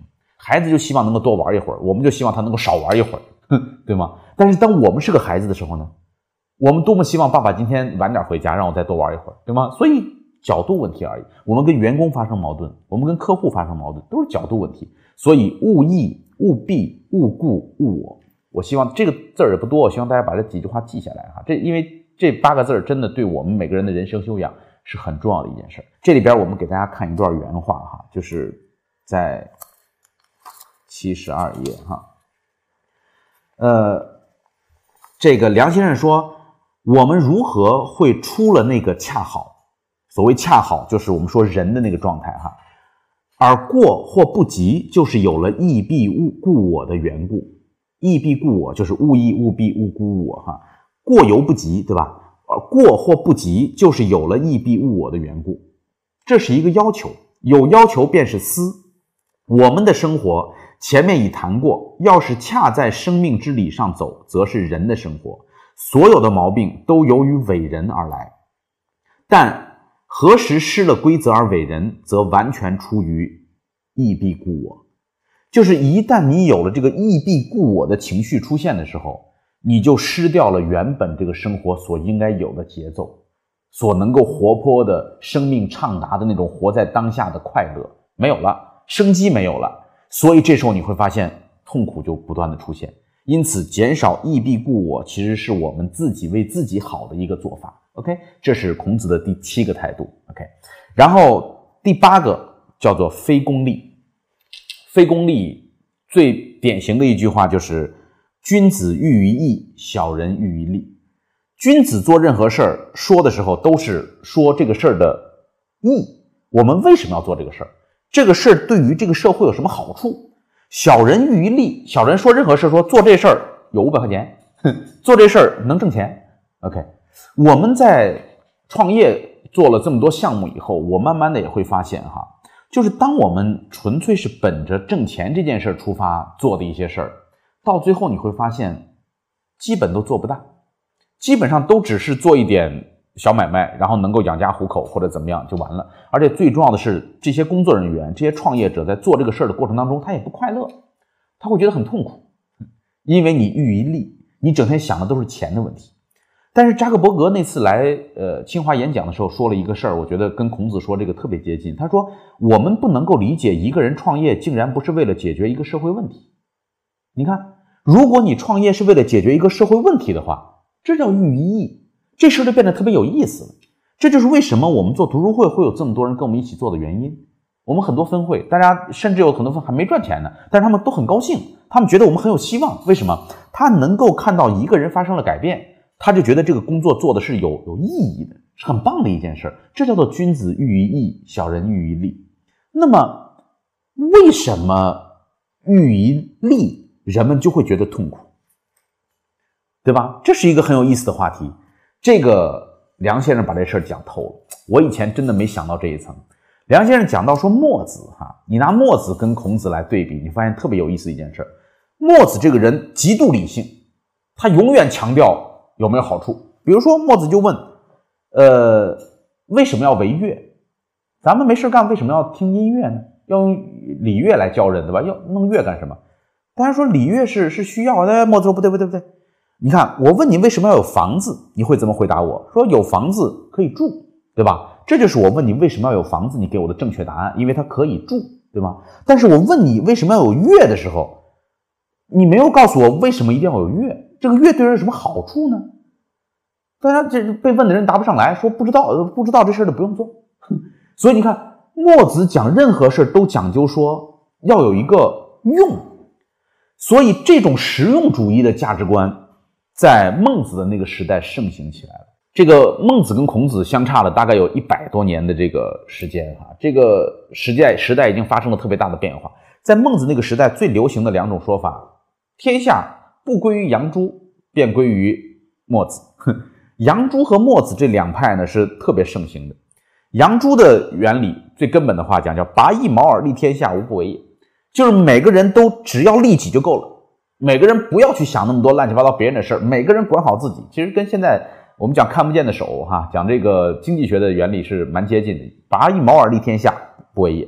然后墨子呢兼爱，墨子别人的事儿就是自己的事儿，然后摩顶放踵，然后一天到晚到处帮忙，兼爱非攻，对吧？帮着你守城，你这要打仗，我让你别打，你别打仗，你打仗我守着，你看你死多少人，对吧？然后整天用自己的门人的生命在维护着世界的和平。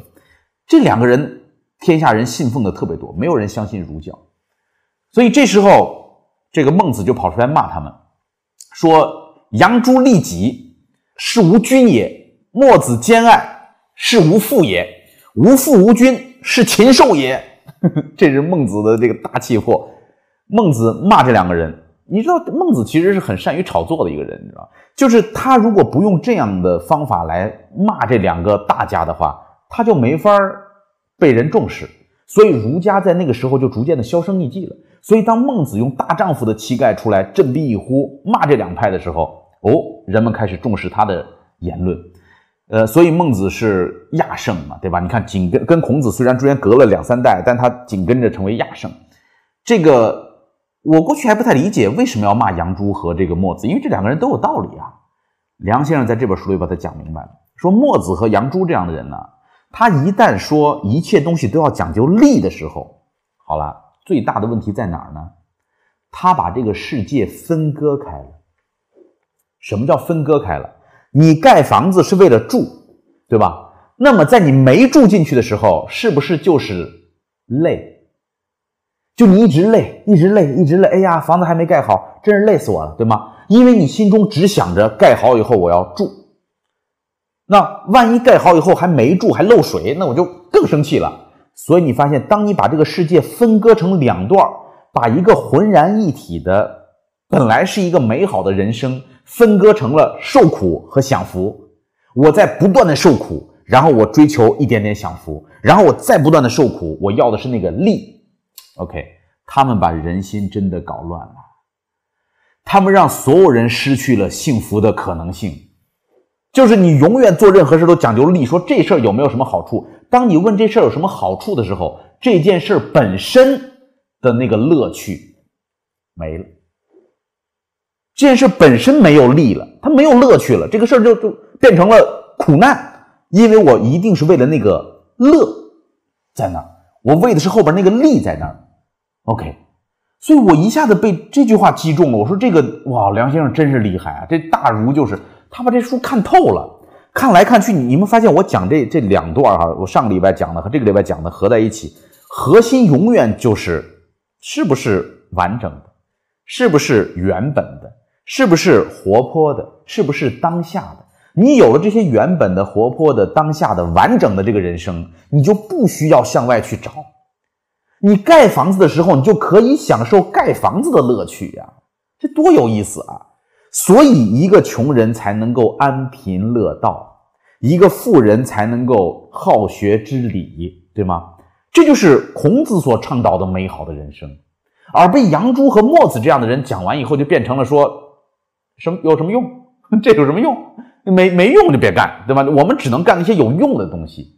尽管墨子兼爱非攻，为了很多人真的做了特别多的贡献，他从哲学的高度上让一个人的内心充满了痛苦，然后出现了像李斯和韩非这样的人，对吗？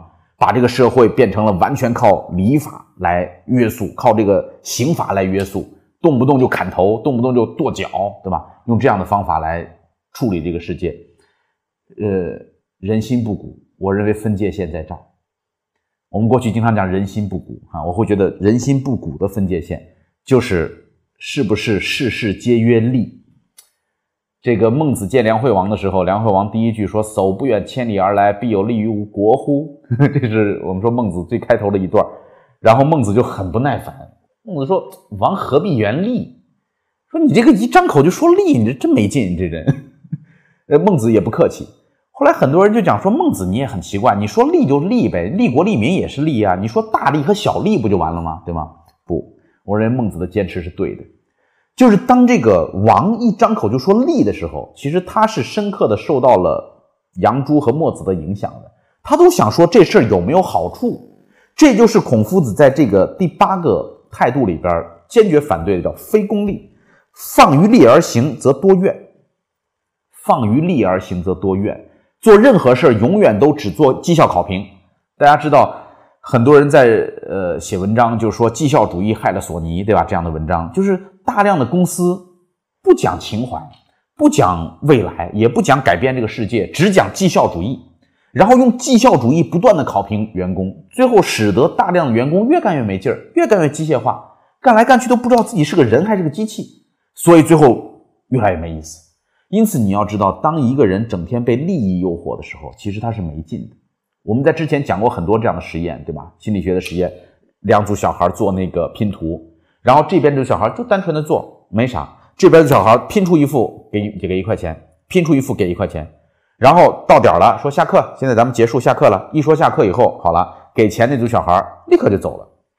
为什么？下课了，不能挣钱了，就走了。然后这组玩拼图的小孩会接下来接着玩，为什么？因为玩拼图很好玩啊，这事本来有个玩，有个乐趣在里边啊。所以，呃，包括咱们之前讲过。教孩子的事儿也一样，还记得我们讲你就是孩子最好的玩具里边说的，不要用贿赂型的方法对待孩子吗？放于利而行则多怨呀，就是不要整天跟孩子讲这事儿的好处，我给你一个什么东西，你考得好，爸爸带你去旅游，这都是不对的。我我和嘟嘟就讲过，说咱们家学任何事儿学得好没有奖励。他说我我说你知道为什么吗？他说因为学习本身就是最大的奖励啊。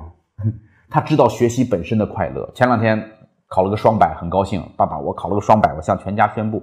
但是他不会说爸爸你奖励我一个什么，不需要。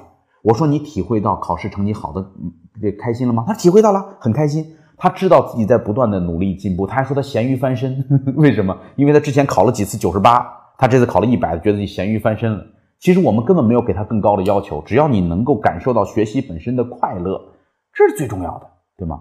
所以孔夫子教育家，就你把这本书讲完，比我们简单的读一下《论语》，我会觉得收获大很多，因为这是一个真明白人给你把它讲清楚了，它的核心是高级的，它不是低俗的。 OK， 所以这个给大家念一段这个原文哈。这个功利派最大的问题啊，所有的功利派最大的问题就是失去了当下生活的生趣，没有情趣。你看梁先生说，天下最危险的事儿就是怕人没有生趣，一个人觉得他没有生趣，便要闹大乱子，社会就要掀动。让人丧失生趣的就是算账，就是功利的态度。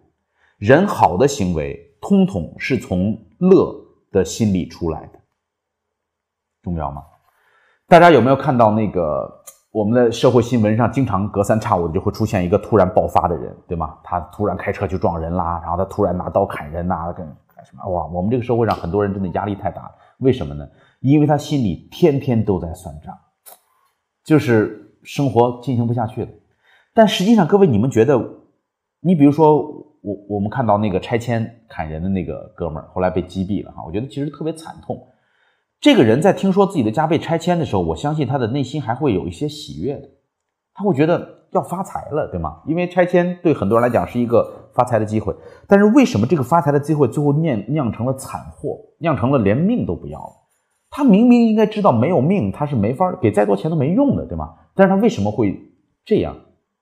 这就是放于利而行则多怨，就是如果一个人生活当中永远就只算计，从何说起呢？就是得从我们的教育说起。我们从小到大给孩子们的教育，说真的就是算计，就是不停的算分，不停的算名次，不停的算学期，然后、呃、家长跟孩子们在那精算，说奥数能加分，钢琴能加分，不加分的不要学。呵呵，甚至我有个哥们儿跟我讲说，在北京你要想让孩子上一个好学校，非常重要的是别学钢琴。我说为啥？他说学钢琴孩子太多了，进学校的时候竞争很激烈，你得学点偏门的。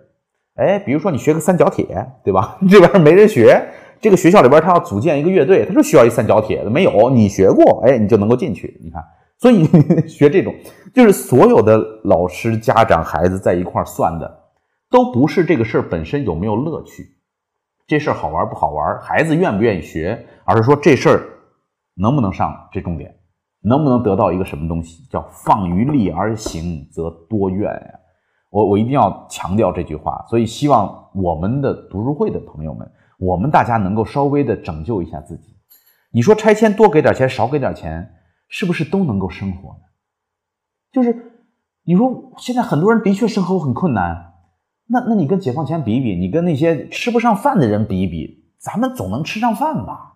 所以我们是能够好好的生活的，但是我们认为自己被逼的不能够生活了。为什么？因为你总在跟别人比较，你总在想未来的事儿，你总在想万一哪天怎么样怎么办，对吗？你的心根本不在当下，不在自己，所以你找不到此刻的喜悦，这就是问题，对吧？所以只能说这书真的写得太好了。然后这个第九个孔子的态度叫非刑罚。非刑罚这里边呢有一句最重要的话，叫做道之以政，其之以刑，民免而无耻。道之以德，其之以礼，有耻且格，对吧？这个话我相信很多人听过，就是你你用刑罚来要求这个社会，行，老百姓能够做到什么呢？说我不犯法，行了吧，对吧？我不犯法，只要我不犯法，那我该干啥就干啥，你别管我。他无耻，他没有自己对自己内在的要求，所以这就是用刑罚来解决这个社会的一个弊端。而道之以德，其之以礼，这些人有耻且格，他知道很多事我是不能做的。呃，有时候出去旅游真的是一个学习的过程，就是我们我们国家现在的现状呢，就是你能够做到民免而无耻，实际上都已经挺不容易的了。就是我们能够感受到很多人都处在犯罪的边缘，就是不行我就犯罪了，对吗？不行我就跟他拼了，不行我就怎么怎么样了。我们很多人处在这样崩溃的边缘，这是一个非常危险的心理状态。但是你如果去一些蛮好的一些国家哈，就是一些发达国家，你会发现所有的人不是靠法律来约束自己的，是靠道德在约束自己的。你比如说我在日本感受到最大的最重要的一一个教训哈，就是我会觉得我都会觉得有点汗颜，就是我们在呃银座那边有出租车，车门都打开的，日本的出租车门都自动打开的，然后你随时可以上出租车就走。但是我们的导游告诉我说，咱们最好不要去坐那个出租车。因为我说为什么？我说难道他们还拒载吗？你看咱们的思想就是首先问他是不是要拒载，我是不是可以投诉他？不是，导游说没有，人不会拒载，只要你上车他肯定会拉你走。但问题是什么呢？这些人在这个地方排队啊，至少要排两三个小时，甚至排三四个小时才能够拉到一单活。所以他们就特别希望有人上车以后能够拉一单远的，能够跑回家把这一千块钱挣回来，这一天挣上一千人民币，这一趟活就够了，对吗？如果咱们现在上他的车，也就走个几公里，他就能挣个几十块钱，他回来再排这个队，这一天就过去了，所以他这一天肯定就挣不着钱了，因此咱们不要坐他的车。哦，我说你这境界这么高啊？他说不是，他说这不是我的境界，所有人都这样。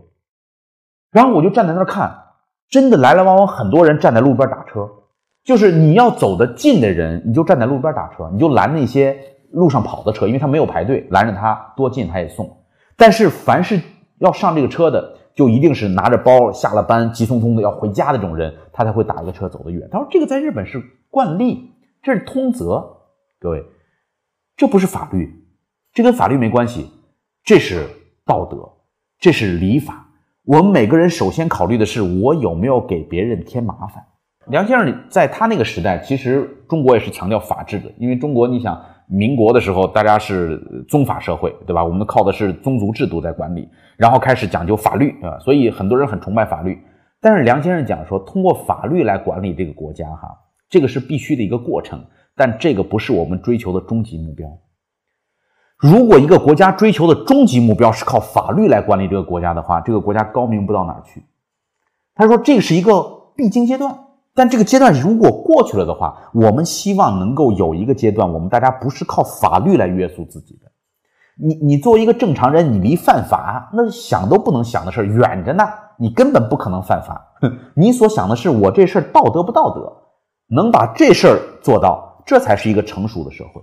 所以他讲，以后只有提高了人格，靠人类之社会的本能，靠着情感，靠着不分别人我，不计较算账的心理去做如彼的生活，而后如彼的生活才有可能。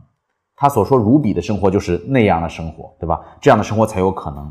从情感的活动融合了人我，走上情谊，走呃，从情感的活动融合了人我，走上情谊、上礼让、不计较的路，这便是从来中国人之风。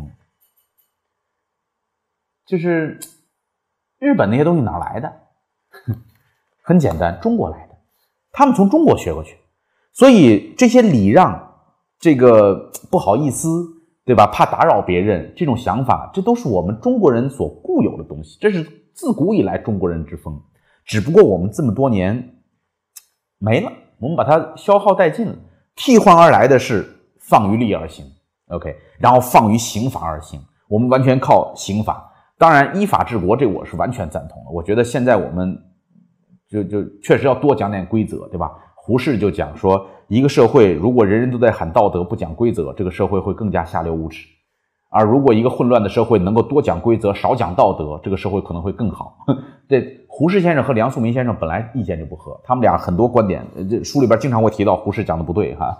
呃，胡适说这个话也有道理，对吧？像我们现在这个社会，如果每个人都喊高调，呃，说说说道德，很有可能会越来越乱。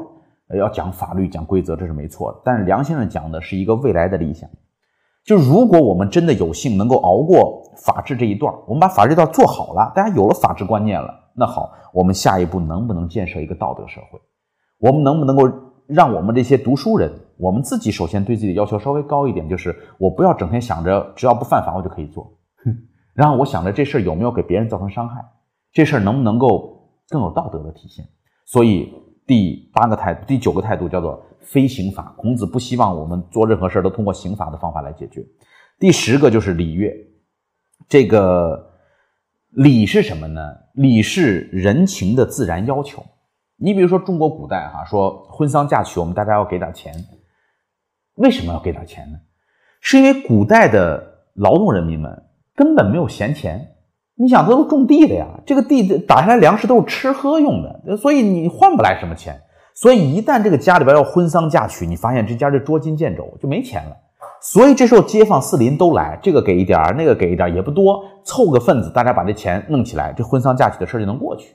所以这就是我们过去送礼的一个原因，结果过犹不及，到最后你发现我们一送送五万，一送送十万，然后把这哥们送到监狱里边去了，这事儿就过分了。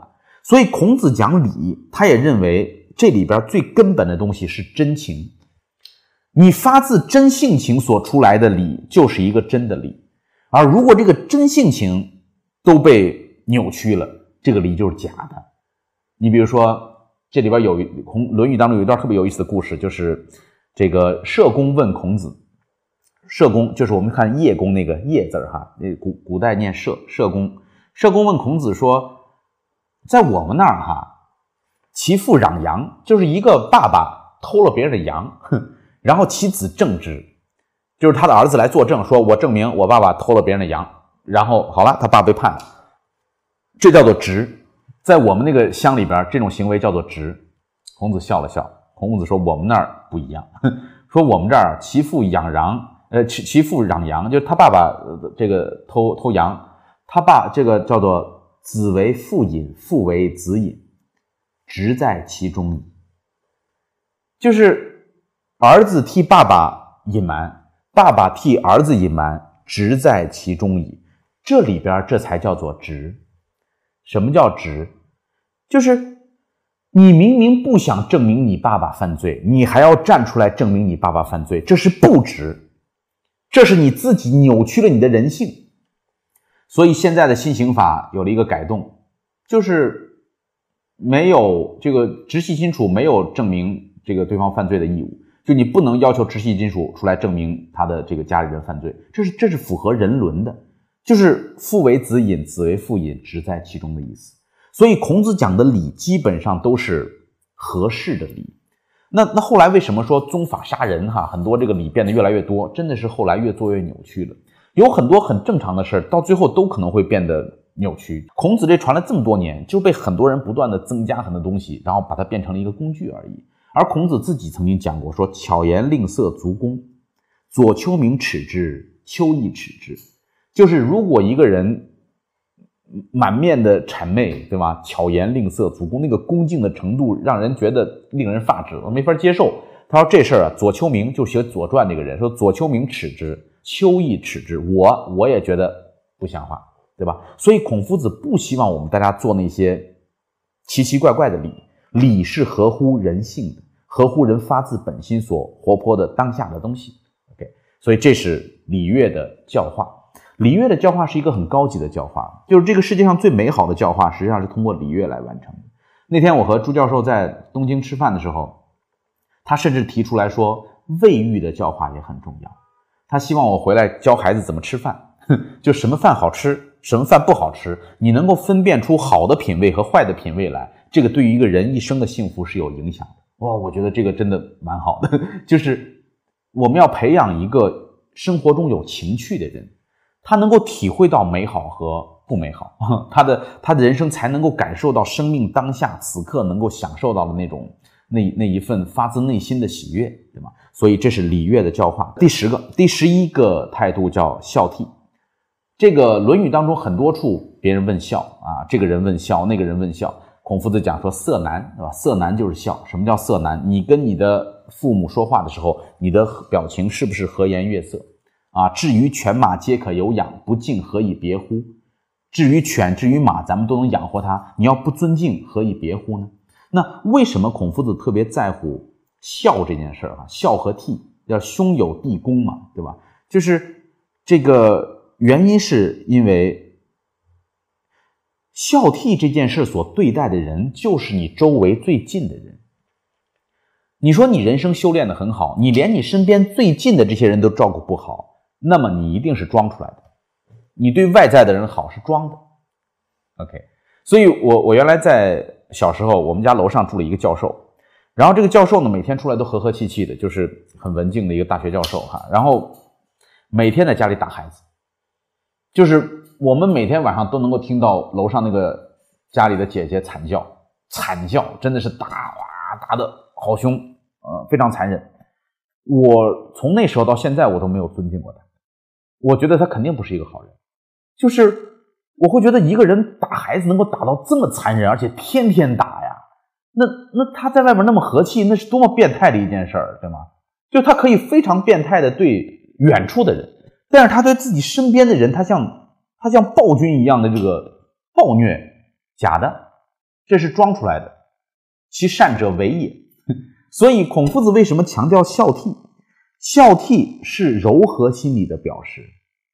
你的，你看梁启超跟他的孩子关系多好，大家如果有机会的话去读一下梁启超给自己的孩子写的信，哇，那种柔情，呵呵，你根本不像是我们印象当中一个传统的老学究跟孩子说话的态度。所以梁启超培养的孩子一个赛一个的成功，对吗？因为有爱在这里边。所以我们跟父母的关系，我们跟子女的关系本身就有着柔和的天性在里边，把这个柔和的天性表现出来，这时候这个生命深处之优美和文雅才能够真的体现出来，这是梁先生说的原话。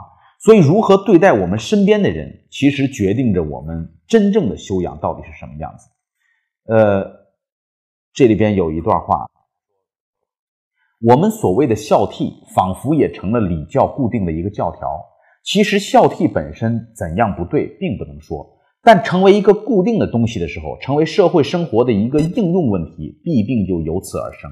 须知孝悌是个人生活本体的问题，是生命里灵活的自然的一个心情，后来成为了固定的路子，成为礼教，大家就忘其本源了。大家忘了孝悌的本身是对你身边的人好，是是发自内心的爱他们，你的内心是柔软的、活泼的，忘了这件事了，把孝悌做成了像贾宝玉和贾政的关系一样别扭 OK 装的。人伦之间所谓父慈子孝、兄友弟恭者，其实都是一个心，那个就是 tenderness。 那时候民国时候的文人喜欢用英语 tenderness， 柔嫩和乐的心，不过见之于世有各方面而已。这个礼记上有几句话，他说，有和气者必有婉容，有婉容者必有愉色。就是色难，就如果一个人发自内心的开心，你发现他在哪儿跟人说话都是柔声细气的。呃，我有时候 我, 我太太会拍我和嘟嘟的照片哈，就是我们俩在一块儿的一些照片，翻出来一看就会发现，我就能感觉到我我们在一起，我对他的那个表情，那真是发自内心的喜悦，不需要装，就是你真的喜欢他，你真的跟他在一块儿很柔和，很很柔美，我觉得连我自己都会很喜欢。我希望我们大家能够把对待孩子这份心拿来对待老人，对吗？色难，颜色，呃，不要因为你对老人好，你就对他吆五吆三喝四、吆五喝六了，对吧？然后你就你就要求他骂他，不要给自己的父母做父母，你在父母面前永远是孩子，对吗？这个才是对的。所以你发现无论是西方的心理学的方法和东方的孔子的方法讲的都是一回事儿。所以孝悌啊，这是孔子一个非常重要的态度哈。然后第十二句话呢，实际上是两个态度，是孔夫子夸颜回的，说颜回这人好在哪儿呢？两件事儿，不迁怒，不贰过。这个话我小时候经常听我爸爸讲，说不迁怒不贰过。什么叫不迁怒哈？呃，梁先生首先说好人跟坏人其实差别并不大。好人跟坏人的区别在哪儿呢？好人更长的时间发出内心的喜悦，好人更长的时间是真的按照正常的人的方式在生活。坏人呢，偶尔也会表现出好的时候，只不过这种时候比较稀少，然后大部分的时间他是生活的僵硬的，他生活的是痛苦的，他是仇恨的 OK。 所以一个好人也有可能在有时候没有发露出人的状态，也有可能会犯错，对吗？所以怒是可以的，一个人怒很正常，孔子也怒过，也曾经发过脾气，骂过人是朽木不可雕也，粪土之墙不可污也，对吧？他也骂人，但是不要迁怒。什么叫迁怒？你在外边生了气，你回家跟老公撒发脾气，这就叫迁怒。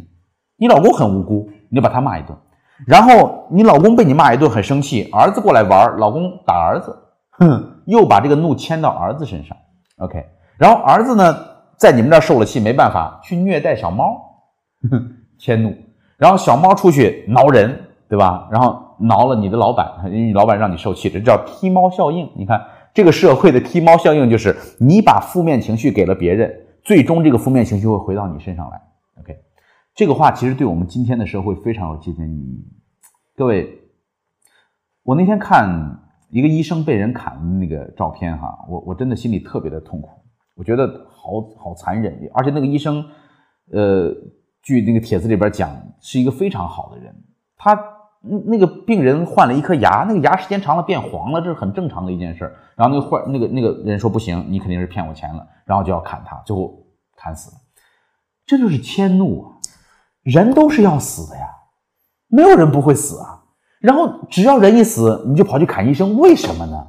你迁怒于人，你接受不了死亡这件事儿，你根本没有能力面对这样的痛苦，你想把它转嫁给别人，就是这么懦弱和无能，没别的。迁怒就是懦弱和无能的表现，你根本承受不了这种痛苦了，所以你就迁怒于别人，太多了，就是这在我们的生活中随时随地翻出来就是一大堆这样的事儿，打孩子。打老师，然后这个打陌生人，在在路上的像台湾对吧，在路上陌生杀人，这个欺负医生，欺负这些弱势群体，这都是迁怒。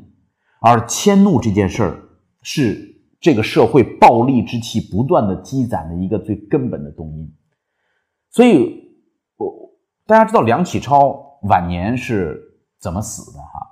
梁启超推崇西医，然后那时候协和医院在北京建了，梁启超就跑去协和医院看病，然后他得了肾病，得了肾病就要割掉一个肾，结果哎呀，这真是发生了一个天大的笑话，医生把肾割错了，就是本来是要割右肾，结果割了左肾。割错了以后，梁启超回去，哇，轩然大波，就是好多报纸都还有人嘲笑他，有有些那个反西医的人嘲笑说，呃，我看过那原话说，梁启超先生最近被错割了腰子，就这样的话，在在冷冷嘲热讽的说梁启超。然后后来梁启超写了一封信，写了一封公开信，说，医生做做手术难免不犯错，但是犯错是医学进步的必须，对吧？那我们摊上医生犯错，我们可以接受，我们鼓励西医继续发展，我依然相信西医。对，这就是梁启超先生，他的肾被人割错了，他依然力挺手术，依然力挺说协和医院我是信得过的，这次意外我接受。各位不迁怒啊，然后不二过，不迁怒和不二过这两者之间是有着联系的，就是你你做错一件事儿。